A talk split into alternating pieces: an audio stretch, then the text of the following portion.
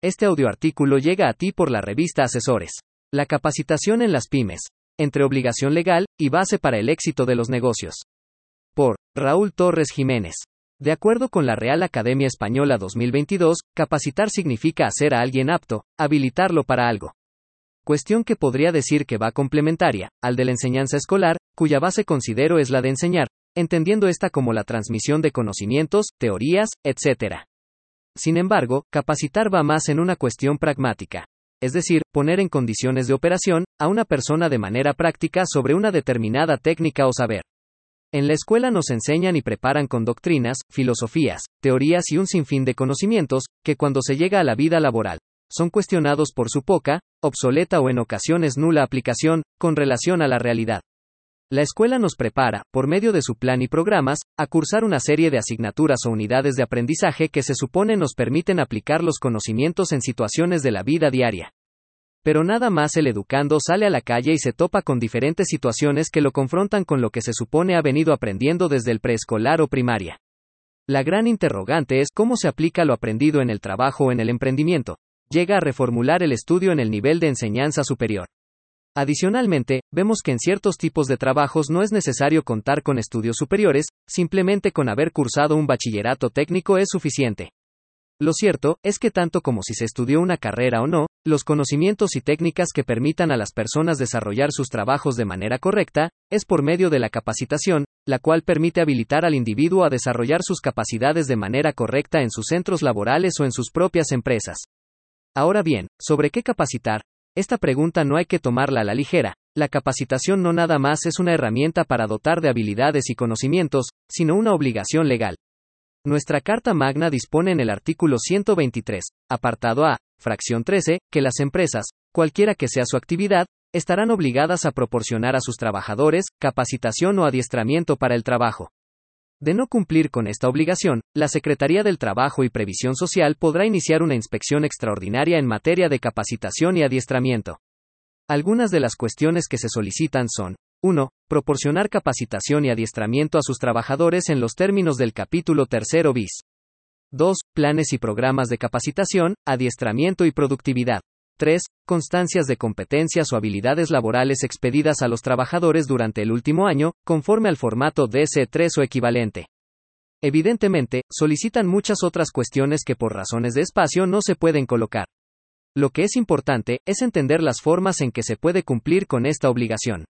Para lo anterior, el 14 de junio de 2013, se publicaron en el Diario Oficial de la Federación los criterios administrativos, requisitos y formatos para realizar los trámites y solicitar los servicios en materia de capacitación, adiestramiento y productividad de los trabajadores, de donde se aprecia que los patrones deberán realizar los siguientes trámites, así como cumplir con los siguientes formatos denominados DC. 1. Es obligatoria, para empresas de más de 50 trabajadores. 2. Se cumple con el formato DC1. 3. Necesario para determinar conocimientos y habilidades de los trabajadores, así como incrementar su productividad. 4. No deben durar más de dos años. 5. Se liberan con el formato DC3. 6. Las entrega un agente capacitador externo, interno o vía certificación ante el Consejo Nacional de Normalización y Certificación de Competencias Laborales. 7. Se libera con el formato DC4. 8. Para acreditar el cumplimiento de las capacitaciones ante la Secretaría del Trabajo y Previsión Social. 9. Se liberan con el formato DC4. Para el cumplimiento de estos trámites se recomienda lo siguiente. 1. De la Comisión Mixta de Capacitación, Adiestramiento y Productividad. A. Constituirla, aunque no se cuenten con los 50 trabajadores. B. Su importancia es que, entre otros, emiten opinión sobre la permanencia de los trabajadores contratados bajo las modalidades de capacitación inicial y periodo a prueba. C. Se puede utilizar el método de la NOM 019 STPS 2011, Seguridad e Higiene, para su funcionamiento y operación. 2. Del plan y programas de capacitación.